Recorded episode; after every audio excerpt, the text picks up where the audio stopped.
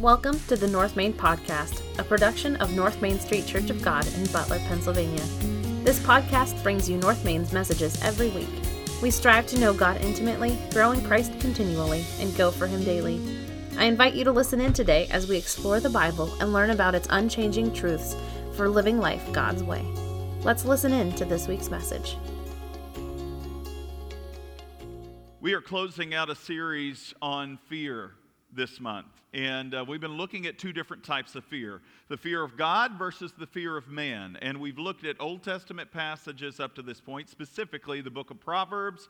Today we close out in the book of Matthew. She actually read a reference from the book of Matthew, chapter 10, which is where we'll be. You can go ahead and turn there. We'll get there in just a moment. I will be reading from the English Standard Version or the ESV this morning, Matthew 10, 24 through 33. So you can go ahead and get your finger in the Bible or get it pulled up on your, on your device that you have with you today. Uh, we're looking at fear and focus this week. So we looked at fear is a bad thing, fear is a good thing. We, we started out the month asking the question, what is fear? And we wanted to rightly define it. Today, we want to look at fear and focus from the lips of Jesus. So, the passage in Matthew chapter 10, actually, in most of our Bibles, is in red. It's because that's what Jesus actually spoke and was written down later in the Gospels. So, Jesus speaking to the disciples specifically about what fear we should have versus the fear we shouldn't have.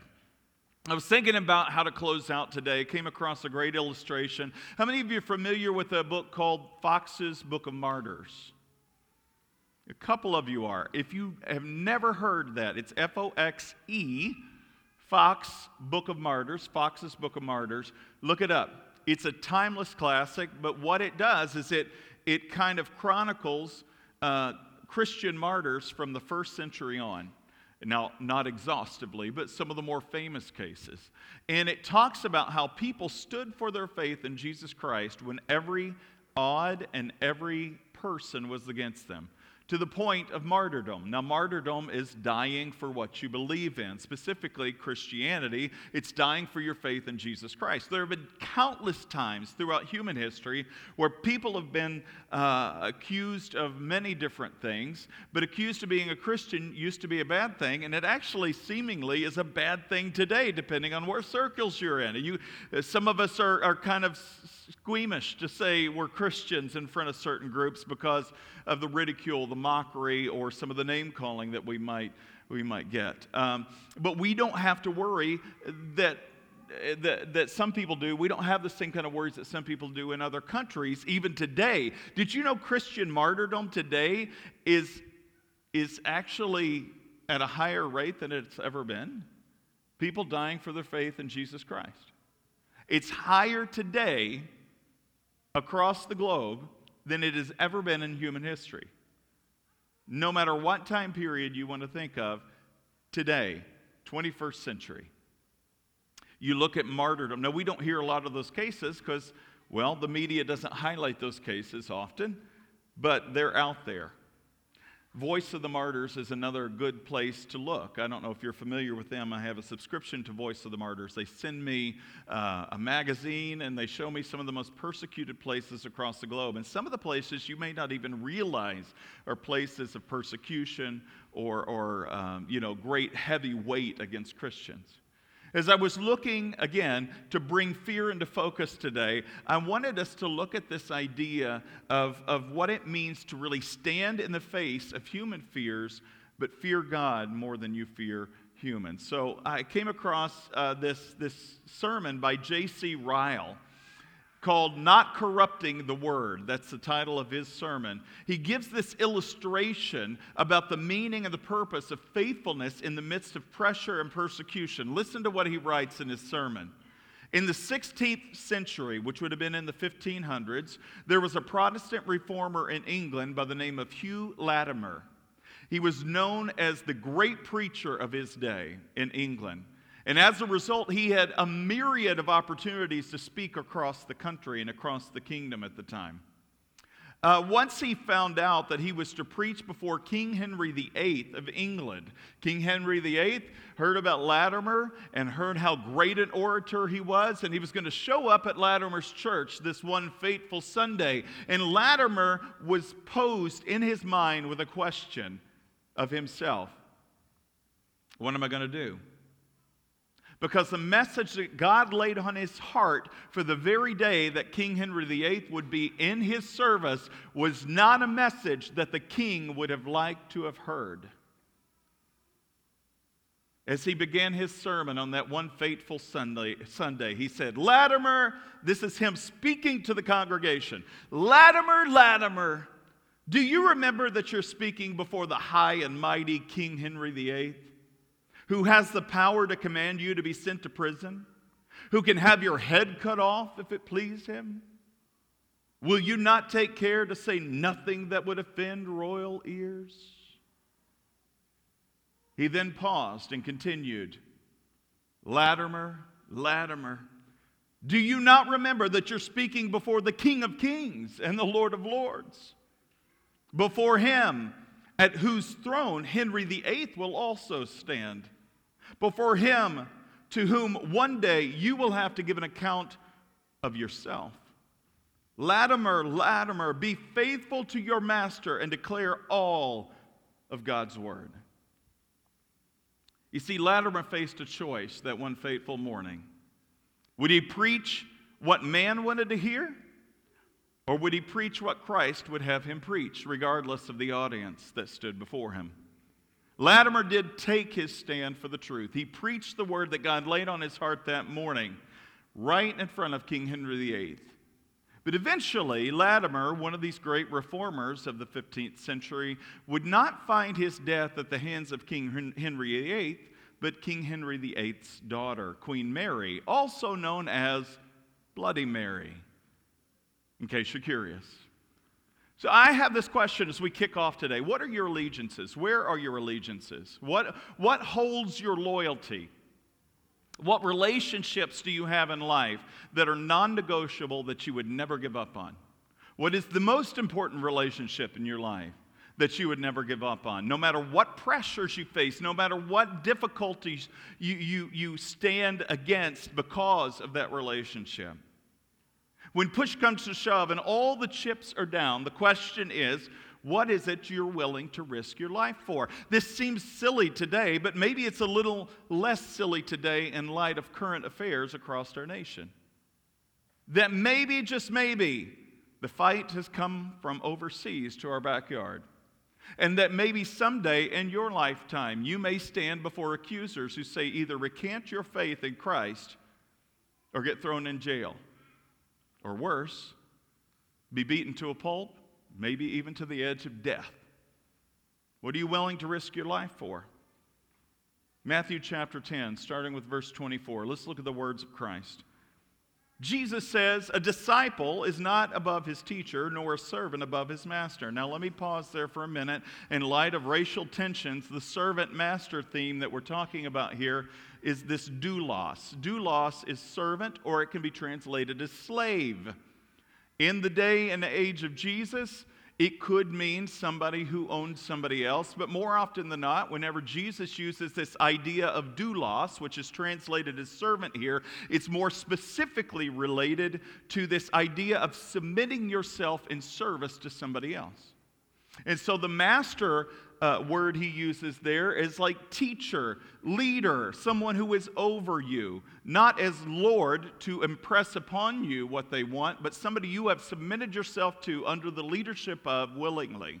And so Jesus is saying a disciple or a student is not above his teacher, nor is a servant above his master. It is enough for the disciple to be like his teacher and the servant like his master. If they have called the master of the house Beelzebul, how much more will they malign those of the household? Now, Jesus is speaking, and oftentimes when he would speak, a lot of people had no clue what he was talking about because they didn't have ears to hear. They weren't really listening to what he had to say, or they were merely listening at a surface level. How many of you know what I'm talking about?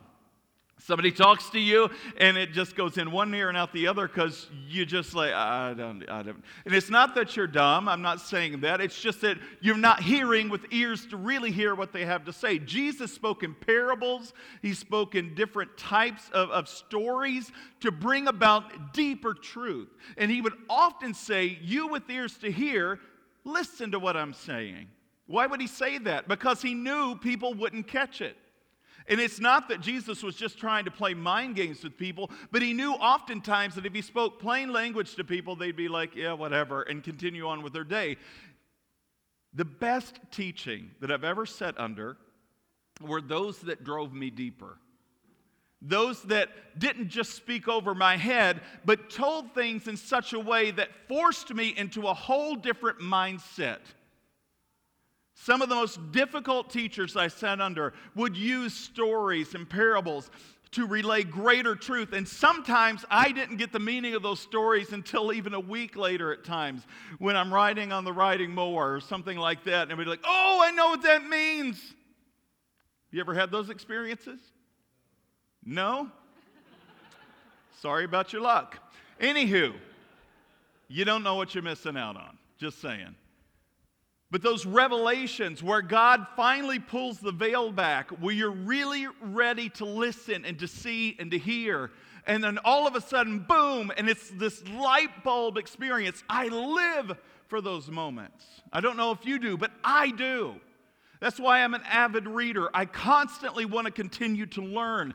I hope that I die with a book in my hand. Again, you don't know what you're missing. No. Well, I hope you die with a Bible in your hand. How about that? That is a book. All right. So let's continue. He says, if they've called the master of the house Beelzebul, that's weird. It sounds like you have a mouthful of rocks or marbles or something, and you're trying to say something about bubbles. No, it's Beelzebul. We're going to get into the depth of that in a minute. It is actually the name of a false god which I'll unpack for you in a little bit. How much more will they malign those of his household? Now, Jesus is referring to himself as master and Lord, because that's what he is. He's the teacher, he is the master, he is the Lord. And his students are the disciples. And he says, Guess what? You know what they're calling me out on the streets? They're calling me a false God. Actually, they're calling me the devil, is what they're calling me. And then verse 26, he goes on to say, So have no fear of them. Have no fear of the people that call you names. How do you do you enjoy being called names? Have you ever been called names? I mean, when I was a kid, I was called a lot of names I didn't like. But even as an adult, I'm called names I don't like. When you stand in a position to where people can give opinions about you, whether it's on stage or off, or whether you stand in a position in a school in a classroom and people know you or know what you look like and they can give opinions about what you look like, you get called names all the time. And what, is, what does Jesus say? When people call, your, call you names and try to malign you or slander you or to mar your reputation, what should be your response? Don't fear them. I talked last week about bad fear or the fear of man that we have and some of the ways that we respond in that kind of fear. Do you remember what I was talking about? I talked about jealousy, bitterness, resentfulness, rage, anger. I talked about uh, over controlling personalities. I talked about uh, fear of, of not, uh, not being accepted or, or desire of being approved of all the time. See, that's what bad fear drives us to. And so, what do we do in our human fear whenever somebody calls us a name? What is your initial gut reaction? Well, oftentimes, what we want to do is jump back. We want to go in defensive mode. But Jesus says, nah, don't give them the time of day. Don't fear those people. For nothing is covered that will not be revealed, or hidden that will not be known. What I tell you in the dark, say in the light, and what you hear whispered, proclaim on the housetops.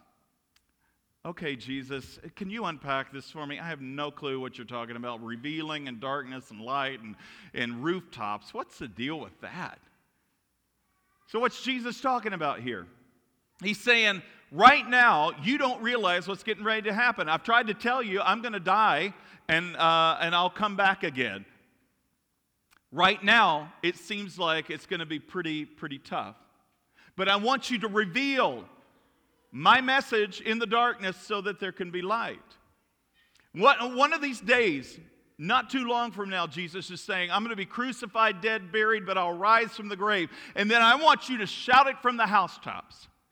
In that day and age, the Jewish homes had flat roofs. That was actually a place where you'd go up and rest during uh, the evening time or early morning to go have your cup of coffee. I'm sure they I don't know if they drank coffee in that day, but whatever they would do to get ready for the morning. Sometimes you'd hang your laundry out upon the roof, and it was a flat roof. So don't think of the roofs that you have today on your homes that are pitched.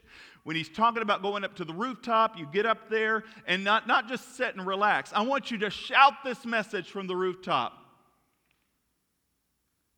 Do not fear those who, kill, who can kill the body.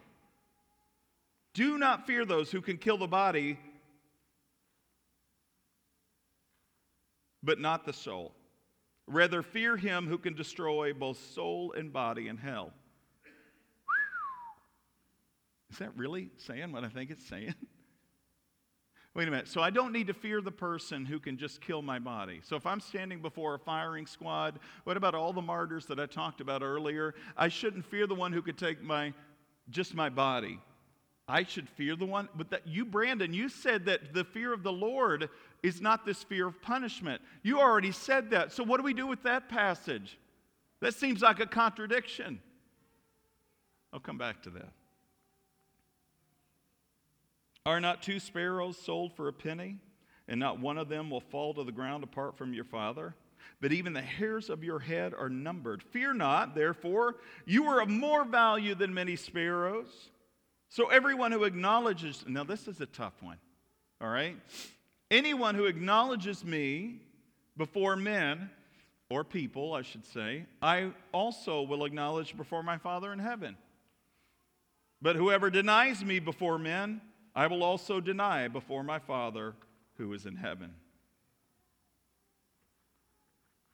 That's a tough one to chew on. We'll get to that. R.T. France explains fear this way from this passage. Two types of fear are contrasted here. Fear of men is a self interested cowardice, but fear of God is a healthy response of awe and obedience in the face of the Almighty and one which is positively committed throughout the Bible. Here's the key point. And uh, if you haven't fallen asleep, you can after this, all right? Here's the key point this morning it's the wise person has a proper perspective of fear that keeps them focused on what's most important. Let me say that again. The wise person has a proper perspective on fear that keeps them focused on what's most important. What is a proper perspective of fear? We've been talking about this month. It's a holy fear and reverence for God that leads us into obedience and love of God, that draws us into His holy presence and awestruck wonder. That's the kind of fear we should have. And when we have that fear, all other fears dissolve, or at least they should. Now, it doesn't mean that you won't have other fears encroach upon you to try to push out the fear of the Lord in your mind. Well, what's going to happen at the election time here in a few months? What's going to happen at the resurgence of the coronavirus? Or what's going to happen about what's happening in Seattle? They've not taken back that city. What's going to happen? And we get these fears that start to foment and, and, and, and consume our thoughts. And, and God says, do you, do you fear those things more than you fear me? Because if you do, you'll get the result of what those fears have to offer, which is desperation, distraction, and depression. I mentioned this last week. It's like, have you, you remember the story of Peter who walked on the water? So Jesus was coming late at night. The wind and the waves were rocking the boat. Jesus said to the guys, Go on over across to the other side. I'll meet up with you. Later on the night, Jesus comes walking on the water. The shortest distance between two points is a straight line. And so he didn't go around the shore. He decided, I think I'm going to walk on the water tonight. So he walks on the water. He gets close enough. He's about to pass them by. The disciples look out and see this faint silhouette of an image, thinks it's a ghost, and lo and behold, they scream like little girls, ah! like that. I'm sorry, that was really misogynistic to say they scream like They scream, they scream like big men. Oh! There, I insulted both, both genders. All right. They scream and they say, Oh no! Oh no! There's a ghost. And, and Jesus says, Oh, it's not a ghost. Fear, fear not. And Peter's like, oh, oh, yeah? Well, if it's really you, Jesus, call me to walk out to you on the water. You know, how many of you are the ones that act before you think or speak before you think? Me too. All right. So here's Peter. If it's you, call me to come out to you on the water. Probably not even thinking about what he's saying. And, and Jesus says, Well, come on out. Just like that. And Peter hops over the side, and lo and behold, what does he start to do? He's strutting along. He's, he's like, this is, well, actually, he's looking at Jesus. This is amazing. Woo, Jesus, look at me go. And he's strutting his stuff. And, and then I think reality sets in because, you know, you act sometimes before you think. And then he's probably thinking, oh no, what did I, what am I, how am I, what is, in the wind and the waves. And what happens when he takes his eyes off Jesus? He begins to sink. What does fear of men and fear of things do to us? It starts to drown us. But when fear of the Lord is in proper perspective, we can walk on the water with Jesus in full sight. See, when you take your eyes off Jesus, when you take your eyes off the Lord, you begin to sink amidst a fear, a sea of fears and emotions that are distressing. I know we all deal with this. We fear for our kids' safety if we're parents. We don't want anything to happen to our kids. One of the prayers of parents is, Please, Lord, let me die before they do.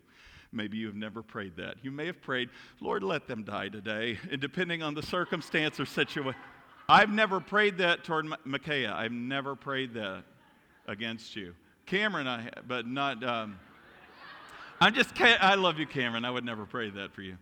Anywho, so we we have these fears that tend to override our sensibilities. Correct?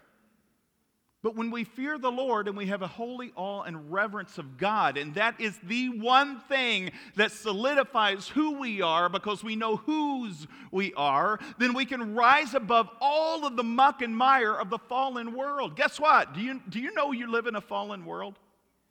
Did you know that? Did you know the world is corrupt and evil and bad things happen to good people? And we've already talked about the good people scenario a few weeks ago.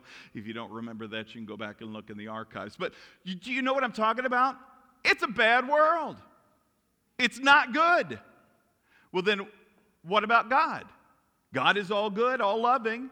And this is where God gets a bad rap because you want me to fear God and to have a holy awe and reverence of him, but he won't do anything about the evil in the world. Why would you want me to fear him and have some respect of him? He doesn't have respect to me. Look at all the stuff that's going on and all the innocent people that are getting hurt. What do we do with that? How do we unpack that?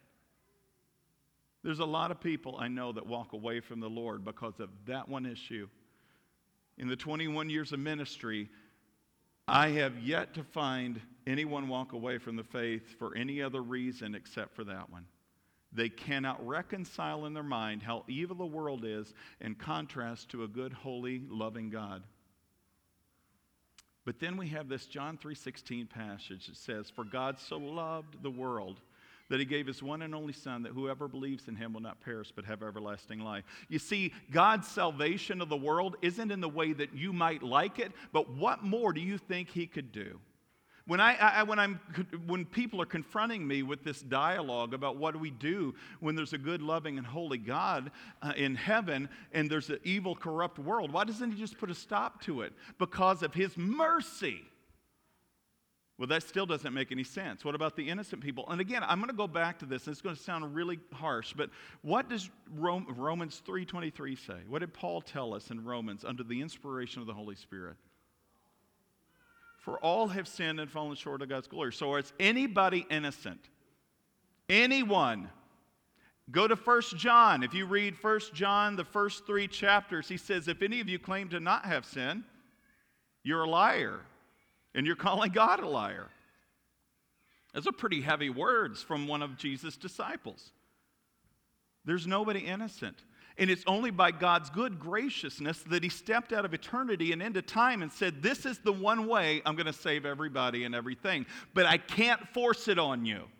You have to willingly accept it. You have to receive it as a gift. You cannot take it, you cannot steal it, you cannot borrow it. I'm going to die for the sins of the world. All you have to do is to believe in me, and that shed blood on the cross will cover that multitude of sins in your life. And you could be set free, not just spiritually, but physically. Doesn't mean you won't have temptations, but you know that there's a way out of temptation. I'm really putting this off. Let me go to this. There are three fear nots in this passage of Scripture and one fear. Three fear nots and one fear. The three fear nots Jesus talk about, talks about here is do not fear being maligned, do not fear death, and do not fear that God has abandoned you or left you alone. That is the three fear nots in a nutshell. So let's look at this. Jesus says we should not fear those who would seek to malign or slander us. The word Beelzebul is a derivative or a change or a spin on the word in the Roman culture that existed prior to that culture in 2 Kings chapter 2 for Beelzebub. Have you ever heard the term Beelzebub?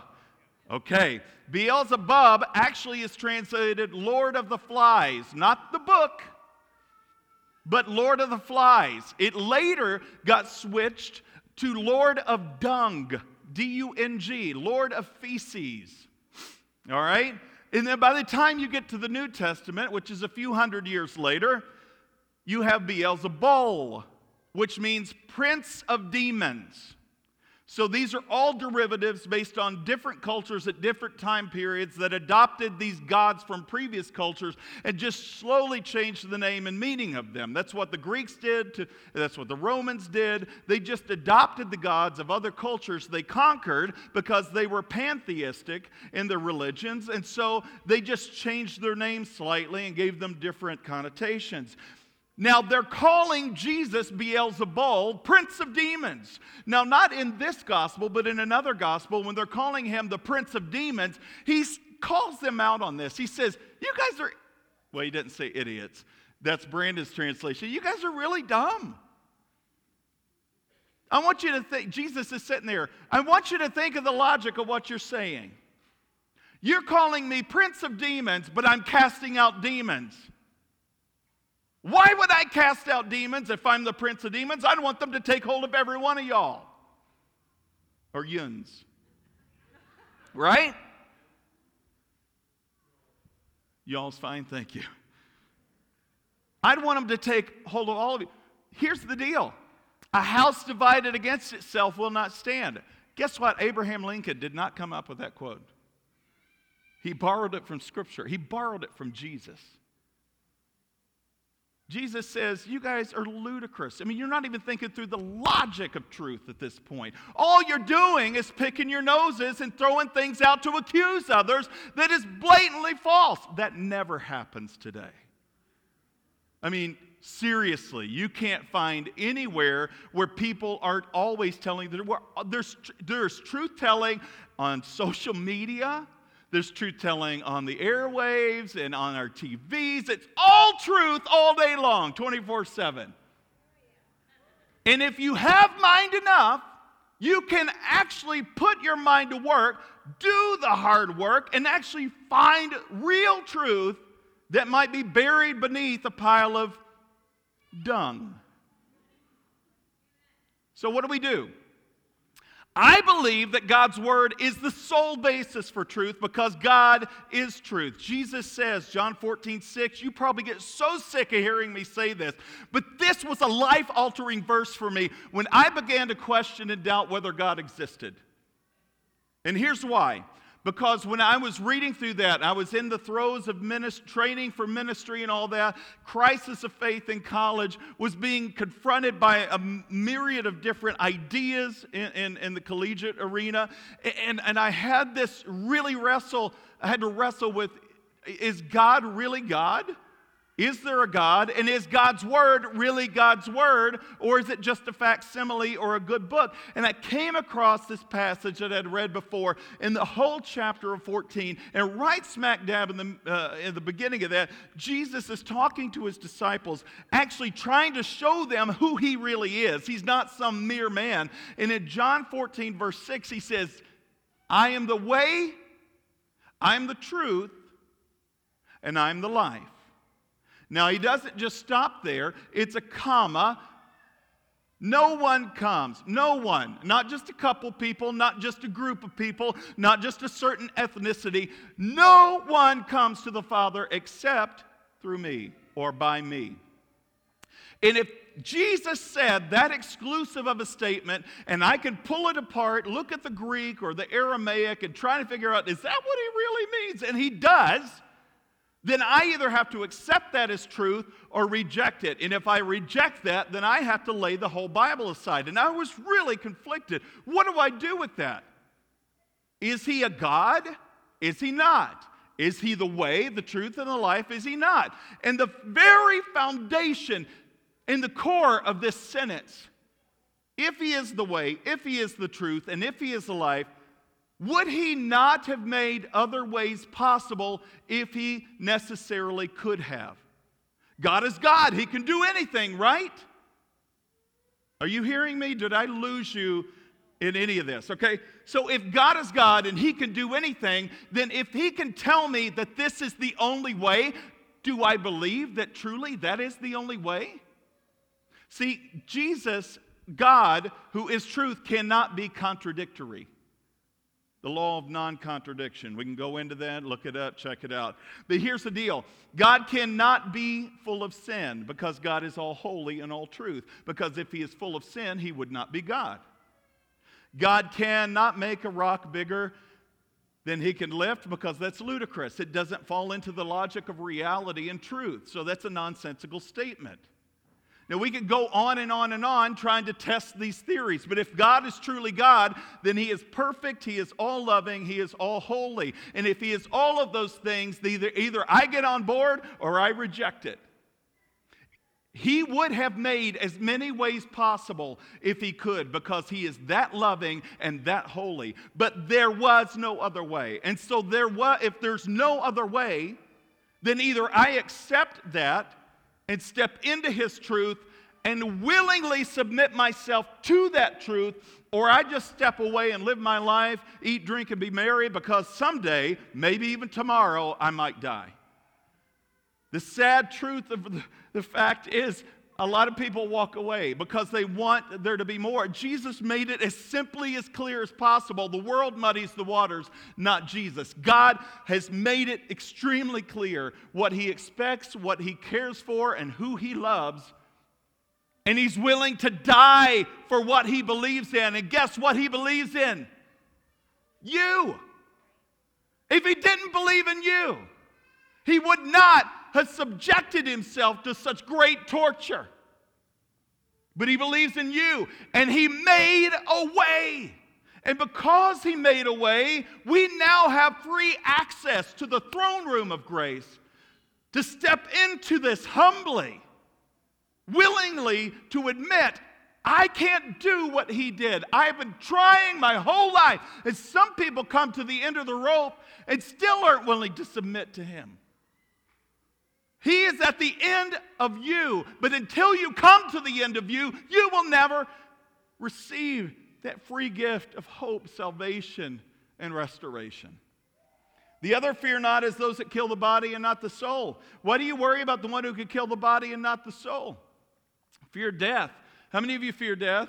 It's okay to raise your hand because I don't know what it's going to feel like. And you know, I, I believe in what lies beyond, but some of us may even be questioning. I don't know. I mean, I, I think I'm saved. I'm not sure. It'd be good to know, right? So, what does the Bible say about wanting to know so that our soul is saved?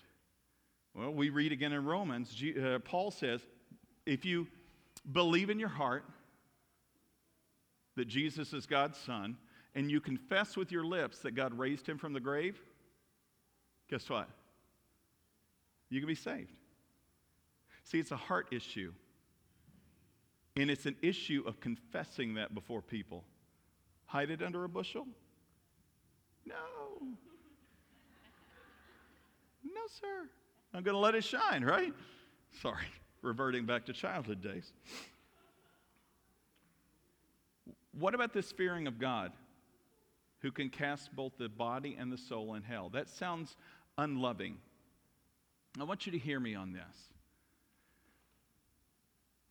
God loves you enough to not force himself on you. You've heard me say this before. He says, If you deny me before people, you leave me no choice. I'm going to have to deny you before my Father. And it's not the na na na boo boo. If you do this, then I'm going to do that. That's not what he's doing, okay? Let me explain what Jesus is doing here. He's saying, he's saying, listen, if you have a holy reverence and awe of God who holds you in the palm of his hand, nothing's going to go wrong. You're going to be okay no matter what people do to the body. But here's what happens if you reject me, if you walk away from me, if you deny me, you leave me no choice. Because you, in essence, have said, I don't care about you, your safety, your provision, your protection. I'm done. And you walk away. You leave me no choice. I have to deny you because you're not there. Does that make sense? I want you to hear me out on this. this is not some psychobabble or just parsing words. I want you to see the root and the cause and the effect and all of that of the Word of God. He's not saying a tit for tat kind of thing. I'll do this and you do that. He's saying, You leave me no choice. If you exempt yourself from my grace, if you reject me to your dying breath, if you deny me before others to the point that there's no return, you leave me no choice. I can't say something that's not true. You have basically exempted yourself from salvation by walking away from me. And I have no other choice than to stand before my Father and say, They're not here. I never really got to know them because they never let me. This holy reverence and fear and awe of the one we stand in front of, who holds us, or, or let me say, who desires to hold us in the palm of his hands. We can subject ourselves to His provision and live in the palm of His hands, or we can exempt ourselves be cut off for an eternity. And lastly, don't fear the one who's, uh, don't fear that God has left you alone. How many of you, how many of you wrestle with feel, the, the feelings of God? And what I mean by that is, I don't feel God. I don't feel His presence. I don't feel, I don't feel, I don't feel. And, and, a lot of what our culture has really ingrained in us from birth is this idea that it's all about our feelings and emotions because feelings and emotions can be so real, can't they? They really can drive us sometimes. But sometimes they, when we allow our fears, emotions, and feelings to drive us, they drive us off the cliff, don't they? Or they drive us off the road, into the weeds, so to speak. What do we do when we allow those feelings and emotions to drive us? They don't always lead us in the right direction. But what if we allowed truth, Jesus, to Jesus take the wheel? Sorry. Again, all these analogies. What if we allowed him to have the driver's seat? The truth, the reality of truth and rationality and logic what if we allowed Him, who is truth, to be the one who's driving, even when our emotions run rampant? If, uh, how many of you who are, how many of you are, are married here today? What would happen in your relationship if you allowed feelings to drive your relationship? Some of you have been married a lot longer than others. You probably would have divorced a long time ago. Because do you always wake up in the morning and look at each other and say, I am so madly in love with you? Uh, some of you do. I'm not saying you don't, but let's be honest. When the gnarly breath comes along and the hair, or the hairlessness as the days, I mean, there's, there's a part of that where feelings should not rule, rule us.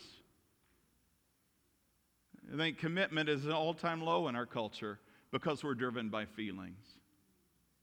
You see, Jesus is not a feeling or an emotion, He is a person. More than a person, He is God in the flesh. who now dwells at the right hand of the Father, advocating on your and my behalf until the end of time when he will come again to set the record straight and set all things new. But until that time, he's advocating to the Father on our behalf, saying, Father, I died for them. I died for them. And he's interceding and praying on our behalf.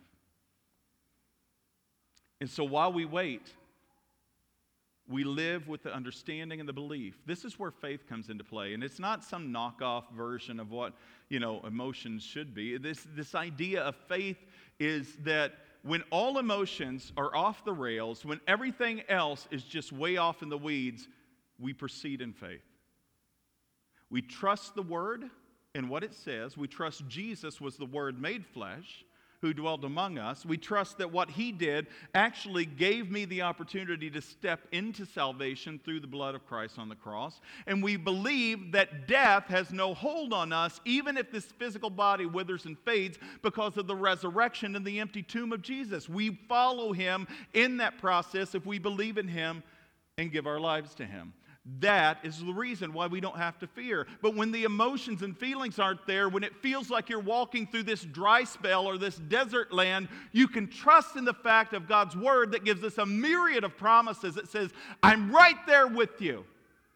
I'm right there with you. I'm walking with you. The psalmist, you hear me say this often too. Even though I walk through the valley of the shadow of death, I will fear no evil. Why? Because He knows.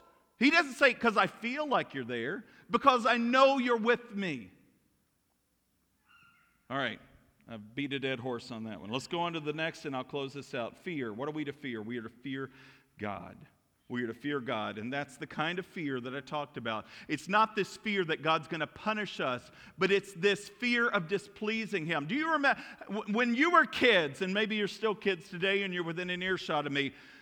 You get to an age where you don't really care what your parents think. That's called rebellion, and you kind of push back against those boundaries. But before you get to that point, it's usually in the early elementary years. Your parents, no matter how god awful, horrible they may have been, they are like they are godlike to you in a lot of ways. Because we, we, we find ourselves wanting to please, wanting to do, wanting to, to gain their approval. One of the sad testimonies of life is it was I was in my early 40s before my dad passed away. He died a couple years ago, and prior to that, a couple more years, he had just given his life to Christ. Most of his life, he lived like a heathen. You know, he just did not live a godly life because he didn't believe in God. And growing up in that kind of environment, I had the onslaught of my dad a lot against me because I was feeling a call into ministry. I've been a pastor for 20 some years. He thought it was stupid. And so, guess what the conversations ended up being in those early days of how stupid this is? You get, get a real job, quit milking people for money. That's why I'm in this, because it's huge money making business. You want to get into, you want to make a lot of money, don't get into the ministry. I'm just telling you. All right. Side note here, real quick. I wanted to please. I found myself in my late 30s, early 40, like 40 years old, still in the presence of my dad, I would revert back to my nine year old self. You need counseling, Brandon. Well, you're probably right. But here's what I would do is because I would want to continue to please him. And here I am in my 40 year old body, reverting back to this childhood, trying to please, trying to please. See, this is this idea. There is a God who is pleasable. He sees you. He loves you. He desires you. He died for you to give you eternal life. When we try to gain approval from others, we get lost every time. But when we come into the presence of God through Jesus Christ, He says, Oh, welcome home. Welcome home. Fear not. Fear not but love me and submit yourself to me willingly. You want to gain your life? Lose it for my sake. You want to lose your life? Hang on to it as tight as you can in fear of everything else. I told you a story earlier. Let me close with this about Hugh Latimer. There was another guy by the name of Phil not Phil, sorry, John Philpott. John Philpott was another lesser known reformer that came after Latimer, but was under the reign of Queen Mary.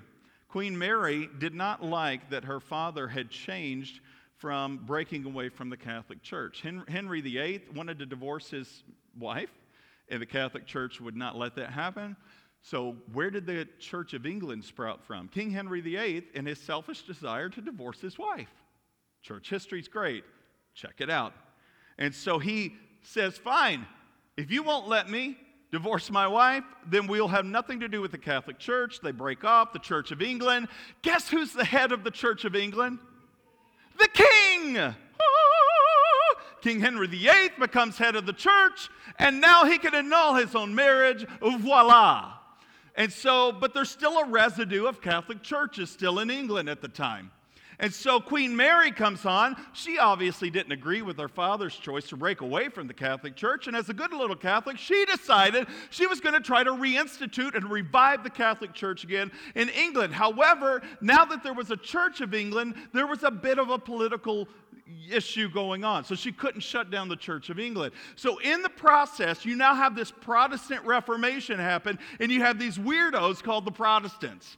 And they're breaking out on the scene, and they're breaking away from the Catholic and from the Church of England. And so Queen Mary, or Bloody Mary, decides she's going to enact even more persecution. She starts burning people at the stake left and right. The smell of burning flesh is constant in England during that time, especially in London.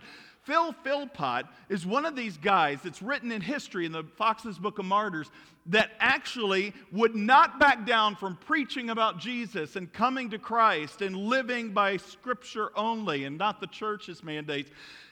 And she says, I've had enough of you. And she sentences him to be burned at the stake. Guess what he does? He walks, not being drugged. He doesn't have to be bound. He says, No, no, no, don't tie me up. I will willingly walk to my fate and he walks to the place where he will be executed. He kneels down and kisses the stake upon which he's to be burned.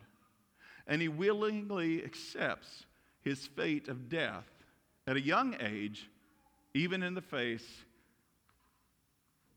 even in the face of people who, like Queen Mary, are trying to snuff out this idea that Jesus is the only way. Again, what are your allegiances?